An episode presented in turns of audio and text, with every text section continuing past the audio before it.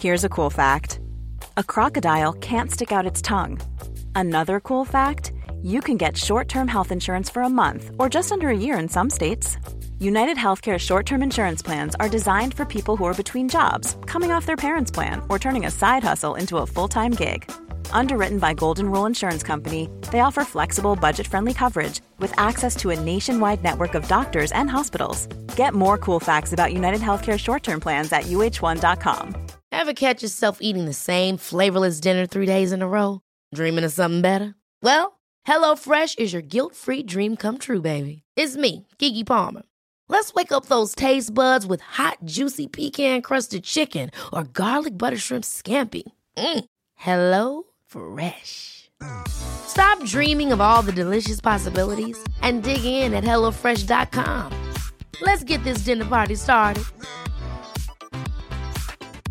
I'm Sandra, and I'm just the professional your small business was looking for. But you didn't hire me because you didn't use LinkedIn jobs. LinkedIn has professionals you can't find anywhere else, including those who aren't actively looking for a new job but might be open to the perfect role, like me. In a given month, over 70% of LinkedIn users don't visit other leading job sites. So if you're not looking on LinkedIn, you'll miss out on great candidates like Sandra. Start hiring professionals like a professional. Post your free job on linkedin.com/people today.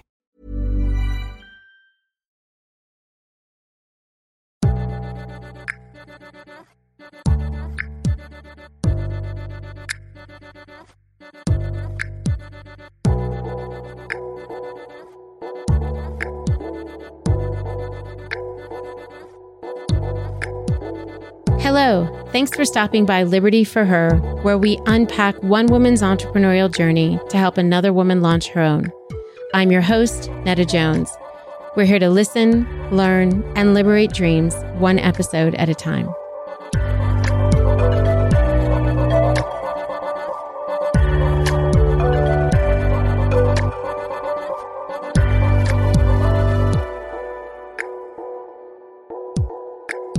Well, hello, Liberty listeners. Welcome to another episode of Liberty for Her. I always say this, I always say you guys are in for a treat, but you're in for a racy treat, I suspect. I suspect there's going to be language in this one. Am I right, Erica? Maybe? Maybe, you know, get the kids out of the room. Get the kids out of the room, get your headphones on. Don't say we didn't warn you. So, in this season, we're talking about something I'm calling Generation Next, which is women who are leaving whatever they were doing before to figure out what's next for them. And in this particular season, we're focusing on women over 40. And I really am just thrilled to be. I'm looking at her. I'm looking at Erica right now on Zoom, which is so fun. Can't wait for you guys to do the same. But I'm so excited to introduce you to her. If you've been hiding under a bush and don't know who she is, this is Erica Reitman. Erica, welcome. Thank you so much. I really am excited to be here and chat with you It's- today. It's good to have you. Why don't you just wait? I first I have to show you this. Look what I'm drinking. Yes. Oh my gosh. I have mine too. Okay, if you don't follow Erica, you don't know that she drinks her coffee and all sorts of drinks out of a wine glass with a straw.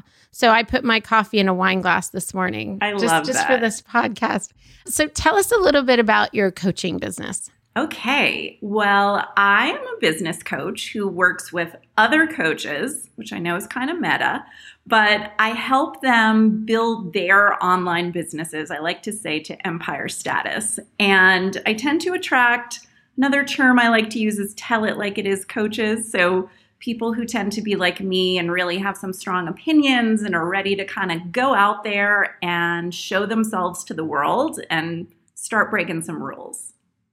If anybody pays attention, like for a day, even on your social, you know that that is the absolute truth. And I can see why people just like that would be attracted to you because that is absolutely who you are.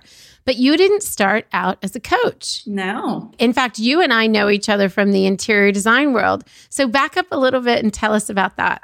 Yeah. So I was an interior designer before I became a coach, though that career was also a late one for me and it had kind of been a fantasy I had had my whole life, but I just thought was so crazy. It almost felt like saying, maybe I'll be an astronaut. Like that is how insane it felt to me. But through a crazy set of circumstances, it actually worked out. And so when I moved from New York City to Los Angeles, it was a time in my life where I felt like this is a good time to make a change. And so I started my interior design career and I absolutely loved it. It was wonderful. It was like lots of dreams coming true. But I eventually started doing some mindset work with myself. And I think exploring a little bit and trying to understand how my brain works a little better. And because of that, and because of all of the changes that I was seeing in my own life, I got more and more curious about this mindset stuff. And so mm-hmm. I decided to dig as deeply as I could and eventually thought, you know what? I'm going to become a coach. Like, this is the next chapter for me. And the funny thing is, now when I look back, 80% of what I was doing in my interior design career was coaching. I just didn't really? realize it at the time. Yeah. In what way? Just walking people through like how to create a space, what they really want, pulling that information out of them? It was a lot of couples therapy. And it also was mm-hmm. a lot of giving permission for people to do the shit that they wanted to do in the first place, but didn't feel like they could. That is the majority of my time as an interior designer. Now, if I would have asked you back then, like, what's your favorite part of your interior design work, would you have been able to identify that piece of it? No, definitely not. I just oh. didn't have the wherewithal back then to really even understand it. But now looking back, I totally do. And what is it specifically about the coaching work that you're drawn to? Like, what is it that you feel like, oh my gosh, this is tapping into the best of Erica Reitman and helping people yeah. in that way? Yeah. Well, I just saw such dramatic changes in my own hmm. life, mm. dealing with things that had literally stumped me for decades. And just by getting a better understanding of really how our brains work and how powerful we are in the outcome of our own lives, I had lived most of my life just feeling like things were happening to me and what could I do about it? Which is, I think, the way most of us, at least of a certain yeah. age, feel. And so once I started experimenting with myself and, you know, really seeing changes come about quickly, it was so friggin' exciting and such a game changer for me in my life and the way I was enjoying myself and the dreams I had for myself that I just felt like I wanted to help other people do that too. And so and you pivoted in lots of ways. I mean, you left LA and moved to Mexico. So it was changing career, it was changing city. What was that about? Was it just, I need to shake things up a little bit? Yeah, I think my husband and I were at a place where we just were feeling a little ho hum about everything. We have a great house in LA and we had wonderful friends, and there was nothing particularly wrong. But we just felt like we don't have kids, so we have a lot of flexibility. Why not go have a fun adventure? And this town that we live in now, San Miguel de Allende, we had been to a couple of times and really fell in love with. And when we were here, we noticed there's lots of expats around. So we started talking with some people and we discovered that this town in particular, our expat population is 20%. So there's lots of us here. And it started to put that idea in our heads that maybe we could come here one day. And so the plan was we were coming for six months and then going back to LA. And at some point during month one, my husband Greg and I looked at each other and both said, why don't we just stay here? Wow. And that was two and a half years ago. It's been two and a half years? Yep. Because I remember when you said we're going out for six months. Oh my gosh. And was it during that time that you decided to make the shift from design to coaching? Yes. It's difficult here. There really is no way here to make the same amount of money that I did in the States as an interior designer. And so I knew during the time that we were going to be here, I would have to focus on other things. And I decided to give the coaching thing a try. And of course, immediately fell in love and haven't gone back. And I was asking you about what it is that you feel like is giving the best of you to others. And you talked a little bit in your sort of entry about discovering for yourself in the mindset work that like life didn't have to be happening to you, you could actually affect it. How is it, or what is it that you feel like you really have to offer that's unique to you? There are other coaches, there are other people, aside from your wildly fabulous personality and your coffees and wine glasses. What do you feel like that's my secret sauce? Yeah. I have built my business by breaking all of the rules. Not intentionally just to be an asshole mm. and hmm. break the rules, but I just, throughout my entire life, I was always, I remember being a kid in school and being put in a group of like five other kids, and everyone would have the same idea of how to do something. And I was always the weird one with my own idea. And when I was younger, that used to embarrass me. I remember very specifically that I learned to stop talking about my weird ideas because people just didn't get them. And so I sort of shut that part of my brain off for a hmm. while. But I think the older I've gotten and the less fucks that I now give about mostly everything, I've come to a place where I now fully and deeply understand that I am successful right now because I decided to build a business my way in a way that mm. only is going to work for me. I am not following anyone else's formulas, though I tried to do that for quite a while. And allowing yourself to like fully have the permission to do that is something that I'm still doing, but I find the more I lean into it, the more fun I have, the more money I make, the more I'm able to easily connect with the dream clients that I want to work with. And it's almost like I sit around sometimes like, how does this shit even work? Is this real? But it does. Wow. I have to assume that that level of transparency is so refreshing for people. And that's part of what they want is to just be connected to you in hopes that somehow this will rub off. Somehow the freedom she's given herself will be given to me. Is that the case?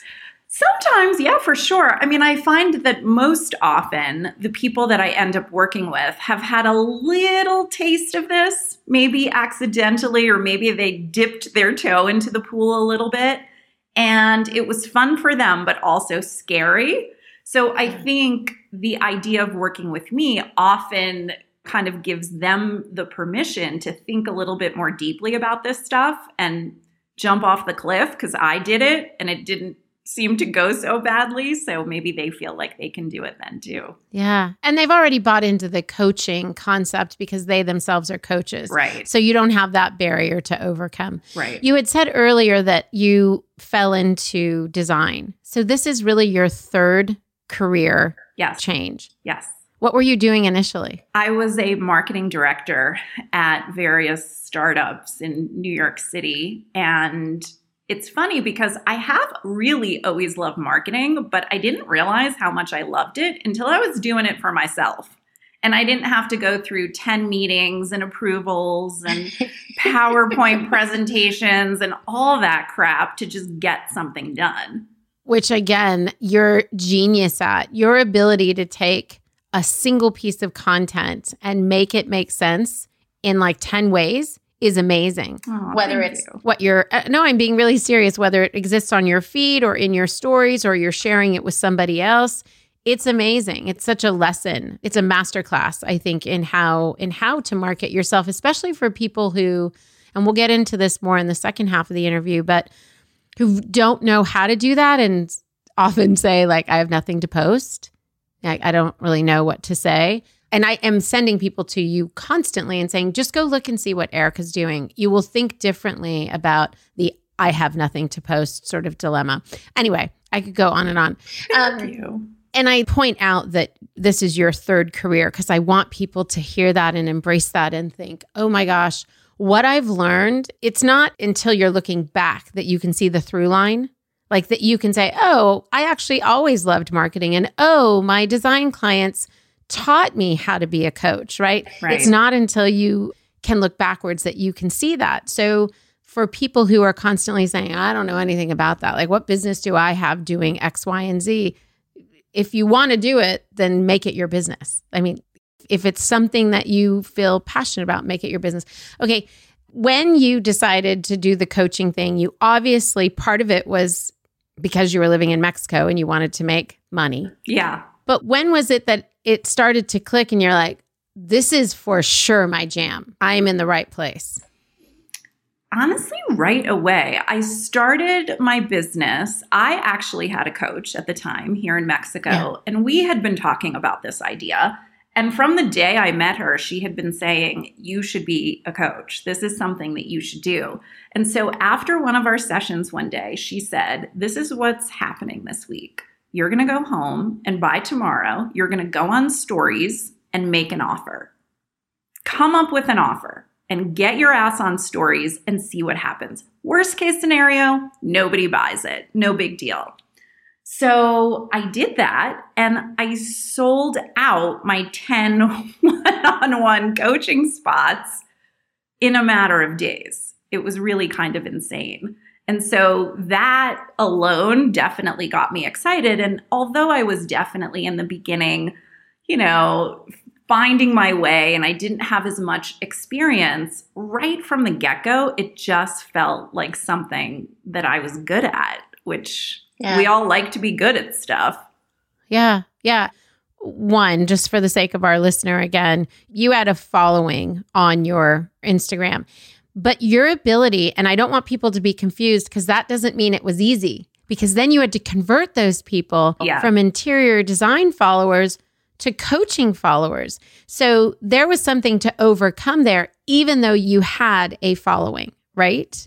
Yes, though at first I worked with interior designers because that was what I knew at the time. So I was working with interior designers to help them set up a business like I did because I fumbled around like nobody's business when I was doing it myself. And because of all of the lessons that I learned, I thought, right. let me work with interior designers. When did you decide that you could expand beyond working with interior designers? Probably six months or so in.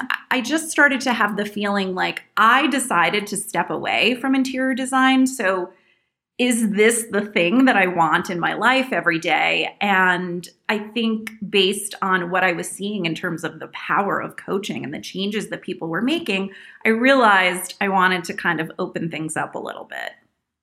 Yeah, I love it. Love it, love it, love it. So good for people to be hearing, um, especially from you.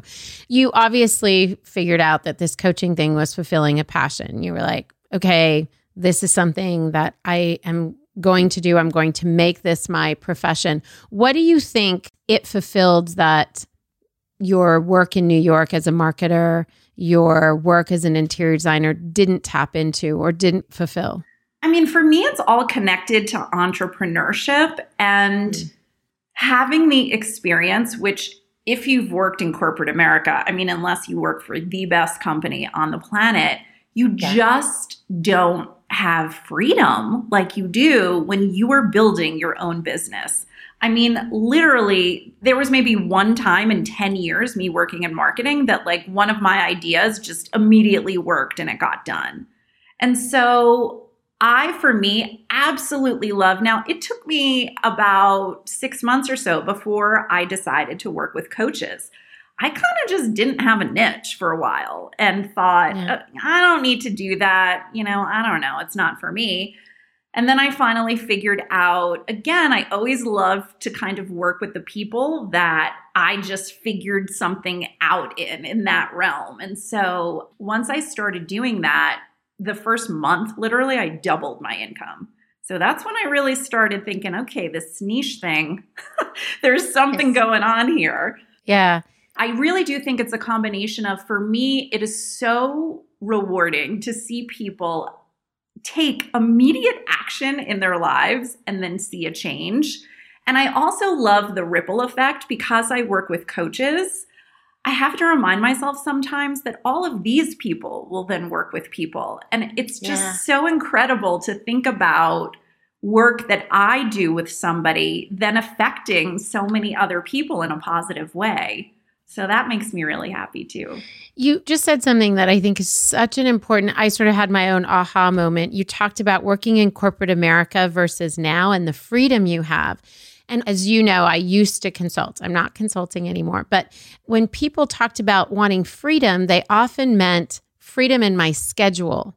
What you're talking about is freedom to put something out in the world, to affect change, to make your idea happen, to bring it to life. It's a completely different way of looking at what that term freedom means because to be clear, you're not sitting on your thumb all day. You're right. I can tell, right? So f- when you talk about freedom, you don't mean so you can shop. You mean Yeah. so you can have agency over your time. You're- Yeah. You know, in that way, but it's not because you're not working. For sure. And I will say that moving here to Mexico, again, your brain likes to do what it's always been doing, even if that thing Yeah. isn't great or desirable for you. It feels Yeah. comfortable. And so I really do feel like in LA, I was not even able to dream this big for myself. Not because like I was sitting around just depressed all the time, just because I had not had the experience yet of feeling and understanding this type of freedom and creating it for myself. And for some reason, coming here to Mexico and taking a chance like that and being in a new place, and this Yeah. is such an incredibly gorgeous city. So I haven't also had that experience of living in a place for someone like me who loves design that is so beautiful and inspiring every day when you're going about your business and walking through the streets. And it just opened up my brain in a way that I never was able to do on my own before. Yeah, and whether it's intentional or not in in your coaching, that paradigm shift for you becomes a paradigm shift for them, right? Cuz you're teaching out of that space. I love that.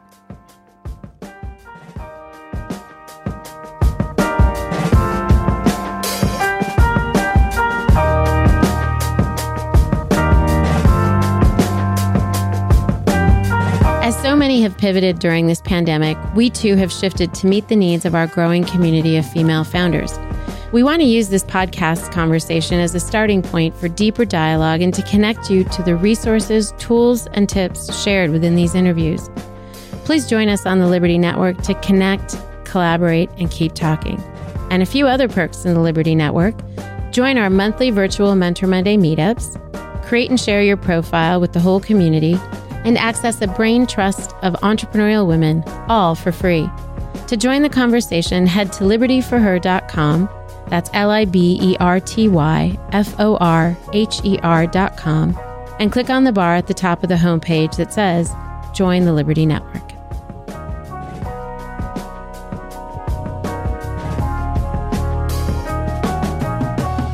Working in interior design, you were an entrepreneur. Mm-hmm. So you had made that break some time ago. But what has surprised you specifically about this entrepreneurial journey as a coach? Oh my God. I don't think we have time to talk about it all. Top, top two things that have surprised you. I guess I am often surprised by the emotional roller coaster that you're often on as an entrepreneur, hmm. even as someone like me who has gone really deep with mindset stuff. There's just something about being the person that needs to make every single solitary decision that Yeah. wears on you a little bit. And I swear, some days I wake up, I come up with an idea, and I think, I'm going to be on Forbes magazine. This is Yeah. it. This is Yeah. going to happen. Done. Done. And then the next day, I might wake up and think, Are you crazy that you think people are going to buy this thing? Who are you? This makes no sense. Nobody's going to spend money on this.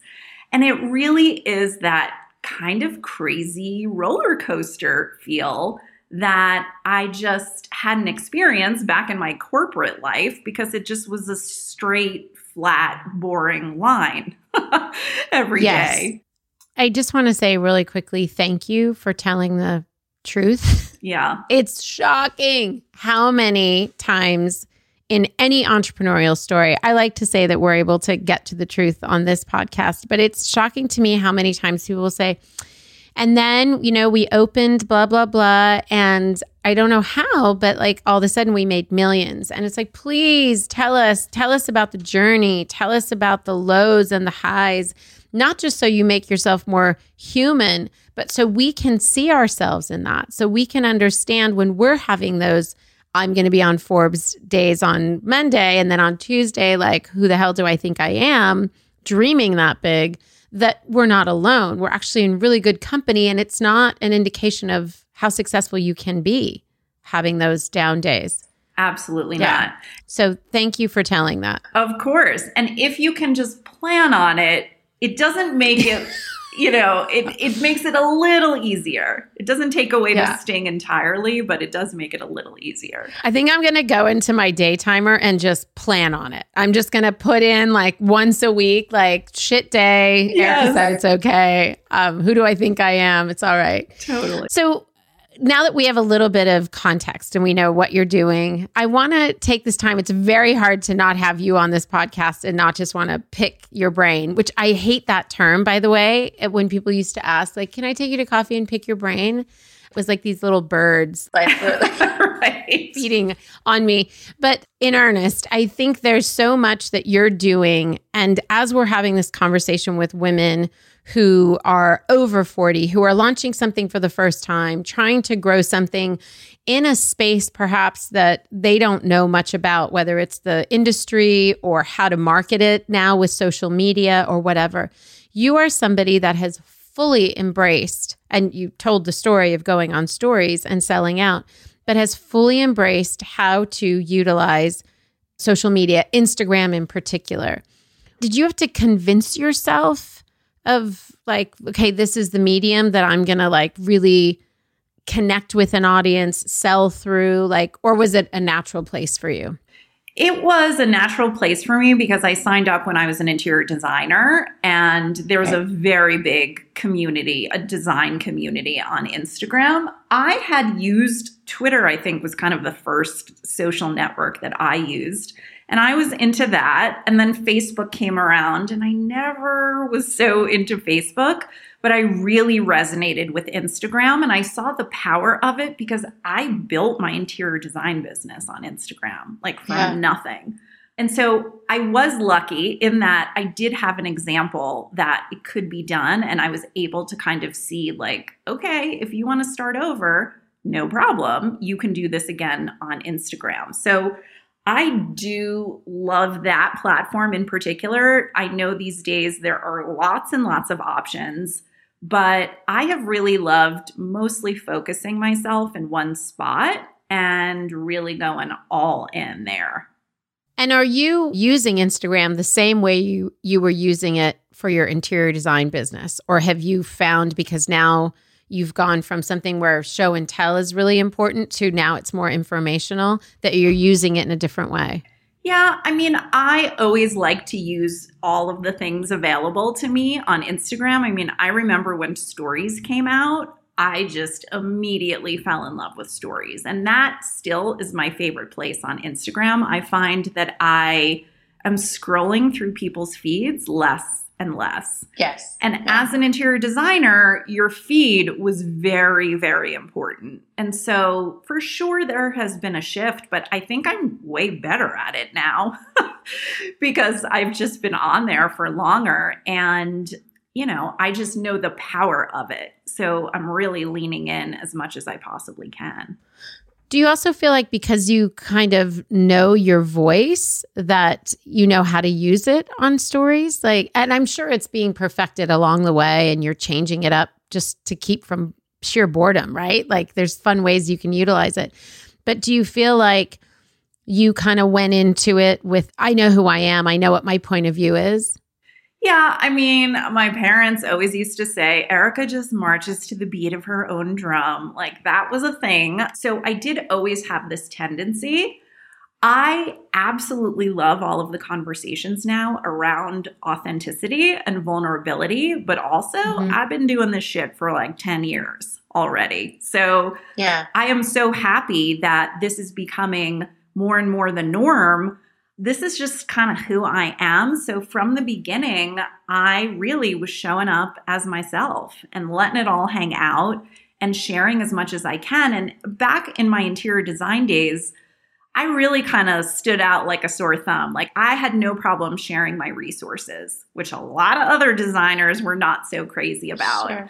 And I've always shared pieces of my life, things that, again, now people are talking about a little bit more, but I've talked about my depression and the fact that I take an antidepressant every day and I'm not trying to get off of it, and the fact that I don't want to have kids, and all of these things that were kind of going on in my life. I think I quickly realized, you know, because Instagram is so powerful in building a business, yes, but I also have to say, all of my best friends now came from hmm. Instagram. Mm.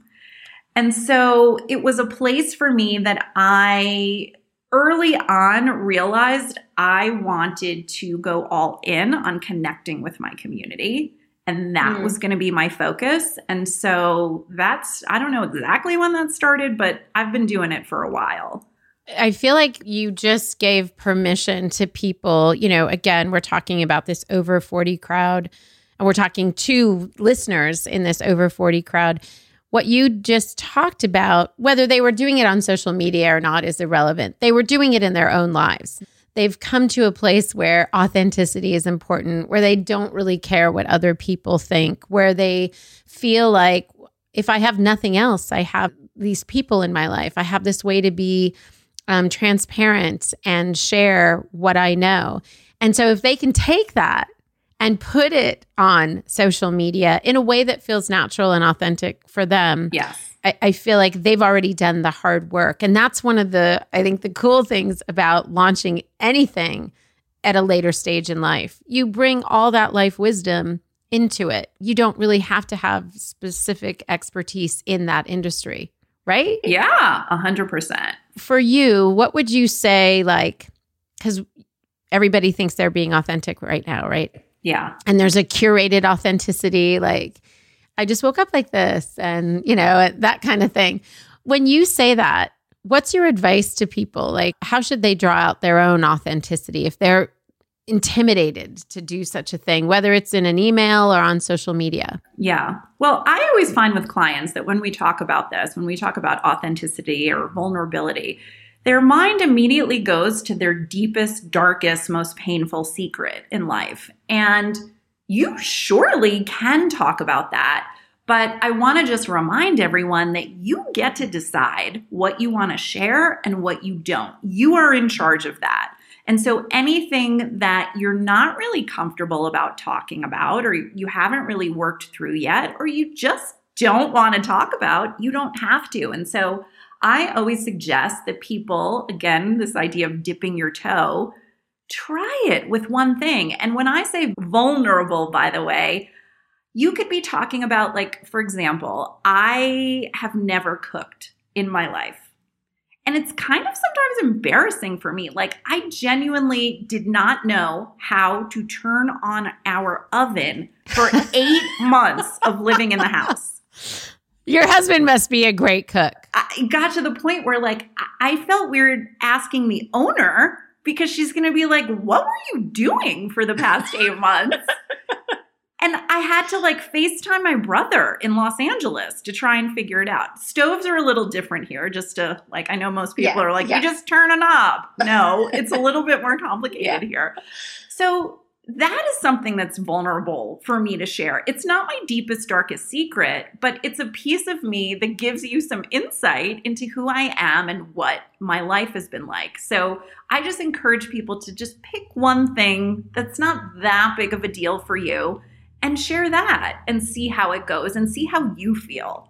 That's an awesome tip. Yeah. And if it feels good for you, you can then try something else, you know, bit by bit. And do you do it by just showing up and talking on story because you know there's reels that where people are doing the dance where they're pointing to things. I, I don't totally get that but it's happening and it's happening more and more. Like for you what is a good way if you're giving advice to someone what's a good way to start? Is it just to show up and start talking in a story?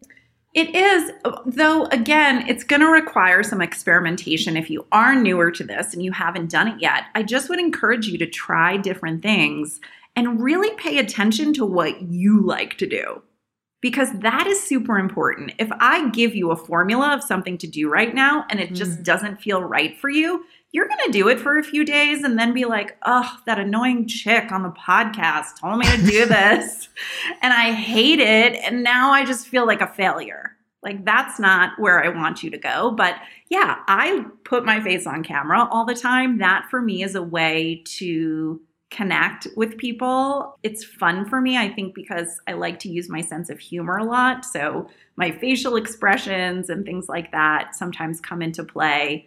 But I think you just need to figure out a way that works for you and then do more of that. Asking for a friend.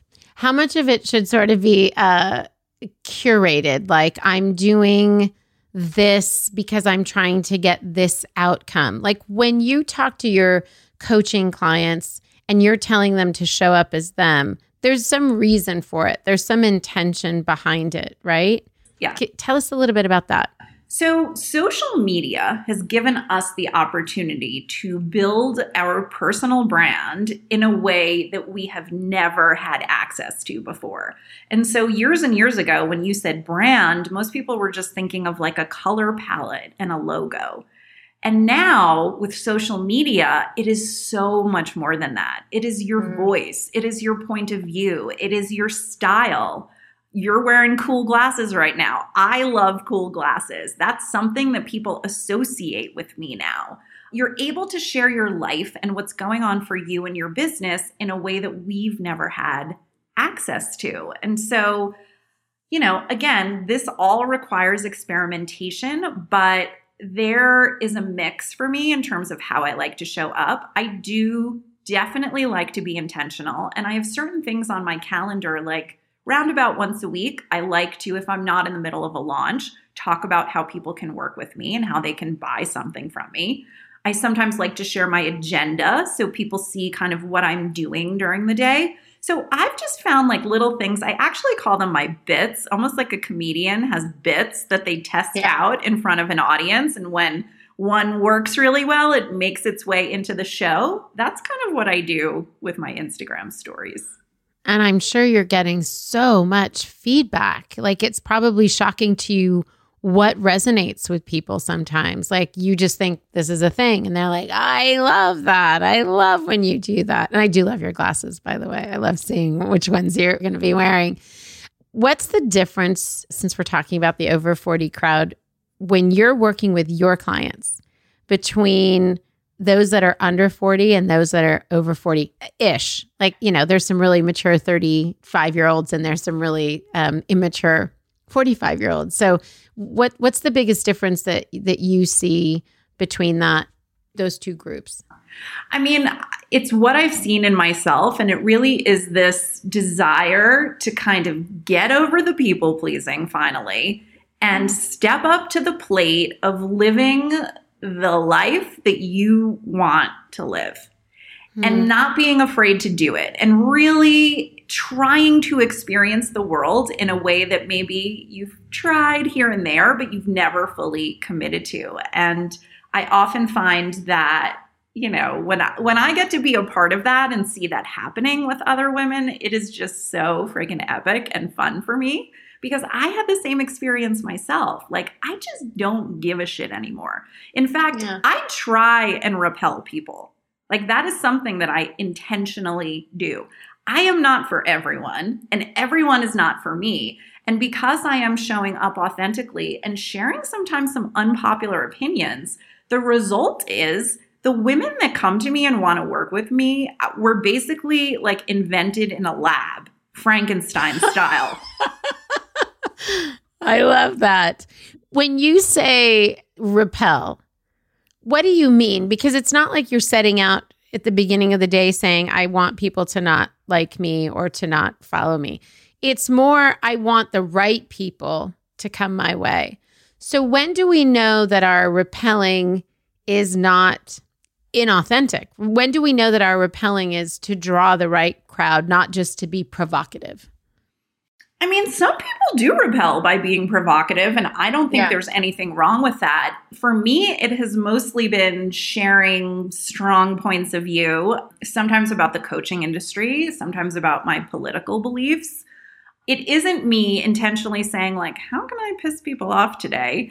Right. But that sometimes happens. And I mean, I know for myself, it's like we all, I think, especially as women of a certain age, we want everybody to like us. You know, we Mhm. want to people please. And I know for myself, like, do you like every single solitary person you meet? Like, that's just not the way the world works. So, Yeah. For me, this is all part of this idea of like personal branding and authenticity and just not having to like check boxes before I show up. Like, is this handled? Uh, did I hide the mess behind me? Is my hair perfect? I have to remember not to say this because this person might think that I'm an asshole. Like, I don't want to check all those boxes anymore.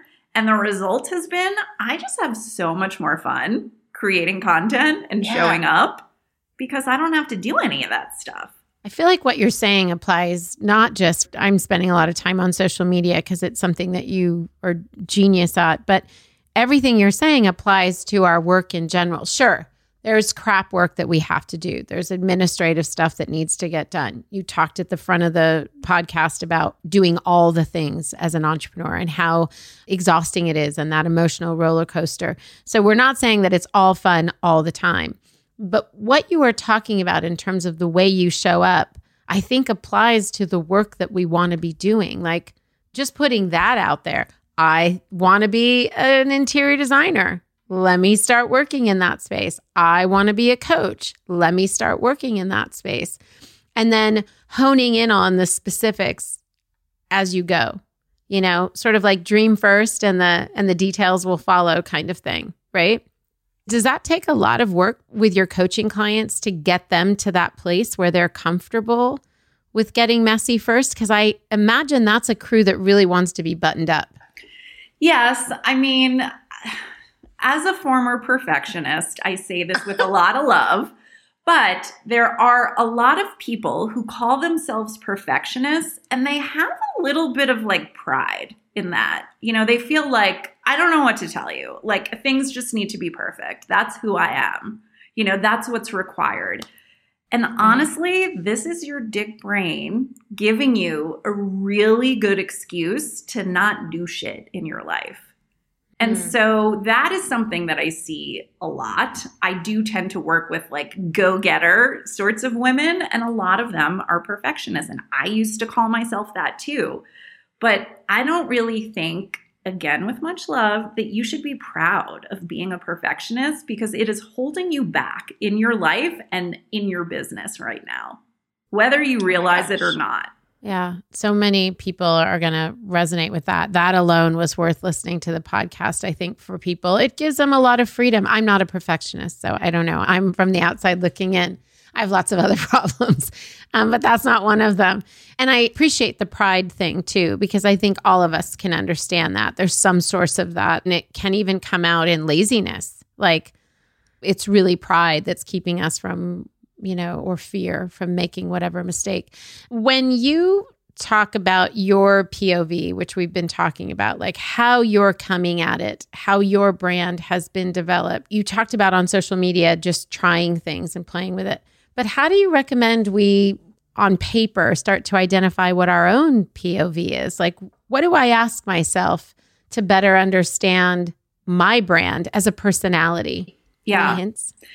The first thing I would suggest is sit down or pull up Instagram and find the first five people that you follow the most that aren't like your sister or something like that.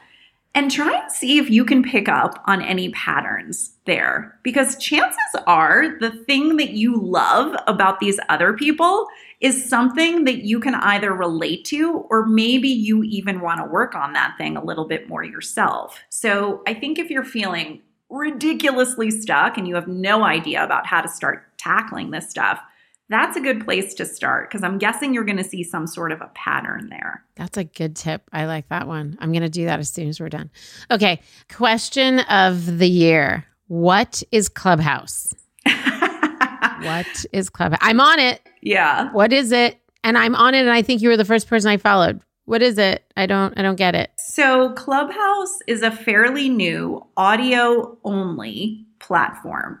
And so it's kind of like being at a conference. However, nobody can see you and you can't see anyone there. And so the way it's set up is there are different rooms that are created around a particular topic.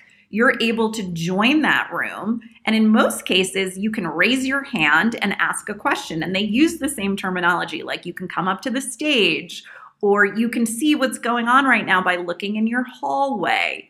So it really kind of is that conference type vibe. And there are, I think now like 15 million people on there. It's invite only. So you have to know somebody that has an invite that um, can pass that along to you. And it's only for iPhones right now. So it's a smaller, even though 15 million people sounds like a lot, for a social media platform, it's still pretty small. And it's interesting. I went through some different stages of Clubhouse. Number one, I was confused AF. I didn't really know Yeah. what was going on and I didn't quite get it. Yeah. Then stage two is I'm getting a little intrigued now. I'm starting to maybe see the power of this thing. Stage three was full on addiction, spending hours and hours a day on Clubhouse. Stage four is burnout, which is where I am now. And I don't know how I'm going to end up. I definitely overdid it at first.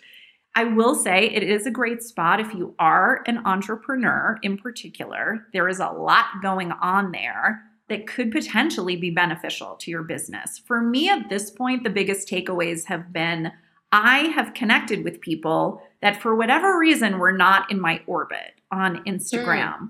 and that I would not have run into otherwise. And so it has been really great for networking. And I actually did get one one on one client from Clubhouse.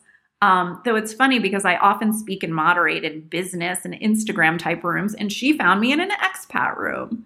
So you just Oh, funny. yeah, you just really never know. But it will be interesting to see what happens with the platform when things go back to normal a little bit with the whole pandemic and they're, you know, not necessarily staying home for hours and hours a day. I- I'm kind of curious what's going to happen. What's going to go on? So essentially, when you were spending hours and hours, so stage three, were you both being one of the speakers as well as attending other events and asking questions and Yeah. sort of, okay. Yeah. Yeah, I can imagine that would take hours and hours. How do you find which events to go to? Is it just a matter of you just have to sign up and then they alert you? It's based on, you do get to choose some interests, but it's mostly based on the people you follow. So I if see, you are an ice skater and you follow a bunch of ice skaters, then rooms about ice skating are going to start popping up for you in your hallway. Okay. Okay. I've never Well- seen a room about ice skating, but you know. I don't need to see a room about ice skating. It's okay. It's okay. Um, what do you want to say, Erica, to all the women that are listening, whether they're under 40 and going to make lots of mistakes along the way as an entrepreneur or over 40 and ready to embrace perhaps entrepreneurship for the first time? Yeah. I mean, I would just say this is such a fun exercise, I think, for everyone to do. And I have all of my clients do it. If I could guarantee you that you are going to be wildly successful and make tons and tons of money, what would your life look like right now? Hmm, And then go do that. that's a good one. I think I know what mine is. I'm going to go write it down. I'll tell you. I'll tell you later. Before we let you go, we do what we call our fast five. So I'm just going to ask you these five questions and just answer what comes to mind. What's the number one trait you think an entrepreneur must possess? Decisiveness. Hmm. Ooh, we haven't heard that one. That's a good one. Um, and then an app, I'm going to say besides Instagram, an app that you use. It can be to organize your days, it can be to create content for Instagram, anything that you use on a regular basis that you love right now. I mean, I'm pretty TikTok addicted aside from Instagram. Yeah. I don't post there really, but I spend a lot of time consuming on TikTok. That's my favorite app. The uh, advice that you gave us about looking at our top five Instagram people that we follow? Have you identified some people on TikTok that you're like, oh, I want to show up like this on TikTok? Some, the amazing thing about TikTok is their algorithm is so freaking over the top sophisticated. It works in a way that the Instagram algorithm doesn't, that they are able to figure out what sort of content to serve you. And so you have a mm. feed, it's called the For You page. And these are people that you're not following yet that TikTok thinks you might want to follow. And I, I can't tell you how good this algorithm is. Like they are I- I- spot on. I didn't realize what it was called, but my daughter, my 17 year old, she's on there and her handle is Egyptian cowgirl because I'm Egyptian and her dad's American. And she gets the most hilarious, like Middle Eastern teenagers growing up in America, like the funniest, funny, whether they're like mocking accents, which, you know, maybe not politically correct, but hilarious for somebody like me who grew up um, with a lot of that around them, or like funny recipes that like have gone bad. I- I mean, it's like, and I keep saying, "Are you following these people?" And she's like, "No, it's because of my handle. Yeah. It's not." So that's what it is. I'm learning things too on TikTok. Like I first started learning about ADHD on TikTok and I was recently diagnosed with ADHD inattentive type. I didn't even know that was a thing. Wow. Yeah. Oh my gosh. Okay. So lesson learned get on TikTok, ladies. Okay. And then as soon as you had a little bit of money to hire somebody in your coaching business, I'm going to isolate it. What did you hire somebody to do? What did you spend your money on? It could even be a, a non human thing. Yeah. I hired a coach for myself. Um, I always really believe in investing. I expect people to invest in me. And so that is something that from the beginning of my business, even before I could officially afford it, I wanted to make sure I was doing. Okay. I'm going to dig deeper. And we don't do this in the Fast Five, but because of the work you're doing, why do you think we need a coach? I just think everyone could benefit from working with a coach, particularly if you are an entrepreneur. Much like I kind of think everyone should be in therapy. it's kind A- Amen. yeah, it's, Amen. it's kind of the same thing. But again, as a solopreneur in particular, to have someone else to bounce ideas off of and check in with and be accountable to. For those that work in the online space, I don't know if you've ever tried to have a conversation with friends who don't quite understand what it is Yeah. that you're doing. And I don't even really go into it anymore. I love these people and I know that they want to help, but those are not people that I can lean on when it comes to building my business or running into a hiccup or growing or what my next chapter might be.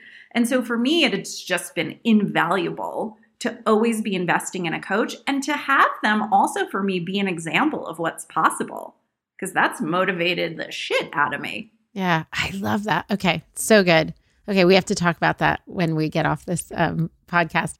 And then I always say this is the hardest question red vines or Twizzlers. Nada, I don't really like either one. What? I know. Okay, what if like it's the only thing that was offered to you and you haven't eaten for a week?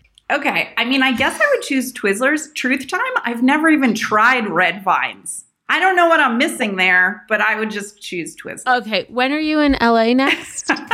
In Guess May. what we're doing? We're getting red vines. Um, okay. And then you know that this podcast is called Liberty for Her.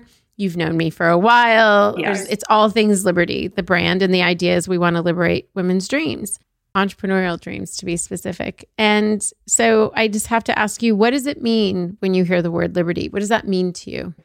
I mean, I definitely think of freedom and, you know, for me, doing the thing in my life that I always kind of dreamed about or thought about, but it just didn't seem like it was within my grasp. And I have to say now, reporting from the other side, yes, there was work that needed to be done, but it was way easier than I thought it would be.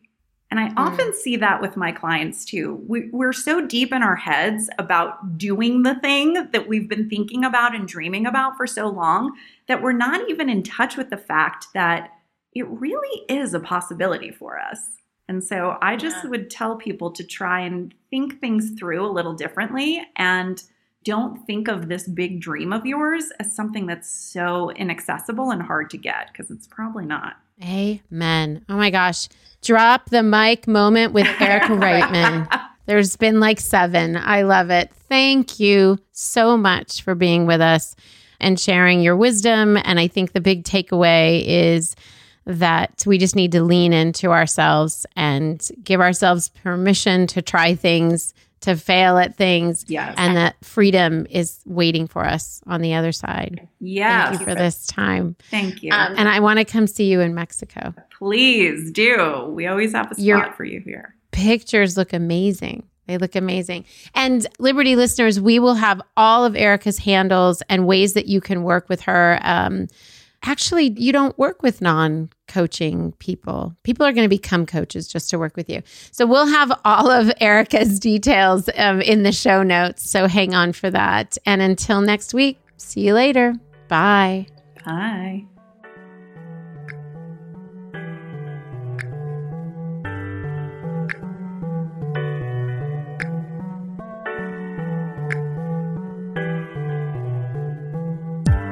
Liberty for Her is broadcast on all platforms Apple Podcast, Spotify, Stitcher, Google Podcast, and more.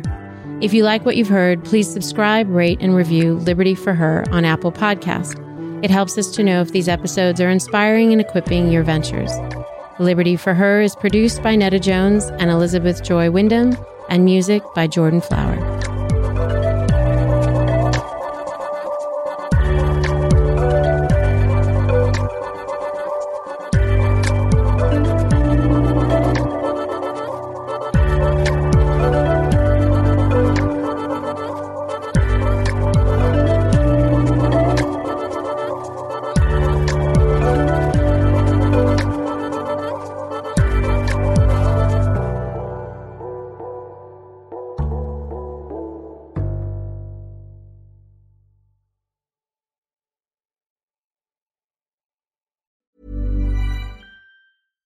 Hi, I'm Daniel, founder of Pretty Litter. Cats and cat owners deserve better than any old fashioned litter. That's why I teamed up with scientists and veterinarians to create Pretty Litter. Its innovative crystal formula has superior odor control and weighs up to 80% less than clay litter. Pretty Litter even monitors health by changing colors to help detect early signs of potential illness. It's the world's smartest kitty litter. Go to prettylitter.com and use code ACAST for 20% off your first order and a free cat toy. Terms and conditions apply. See site for details. Ever catch yourself eating the same flavorless dinner three days in a row? Dreaming of something better? Well, HelloFresh is your guilt-free dream come true, baby. It's me, Keke Palmer. Let's wake up those taste buds with hot, juicy pecan-crusted chicken or garlic butter shrimp scampi. Mm. Hello Fresh. Stop dreaming of all the delicious possibilities and dig in at HelloFresh.com. Let's get this dinner party started. Hey, it's Paige DeSorbo from Giggly Squad. High quality fashion without the price tag. Say hello to Quince. I'm snagging high-end essentials like cozy cashmere sweaters, sleek leather jackets, fine jewelry, and so much more. With Quince being 50 to 80% less than similar brands. And they partner with factories that prioritize safe, ethical, and responsible manufacturing. I love that. Luxury quality within reach. Go to quince.com slash style to get free shipping and 365 day returns on your next order. Quince.com slash style.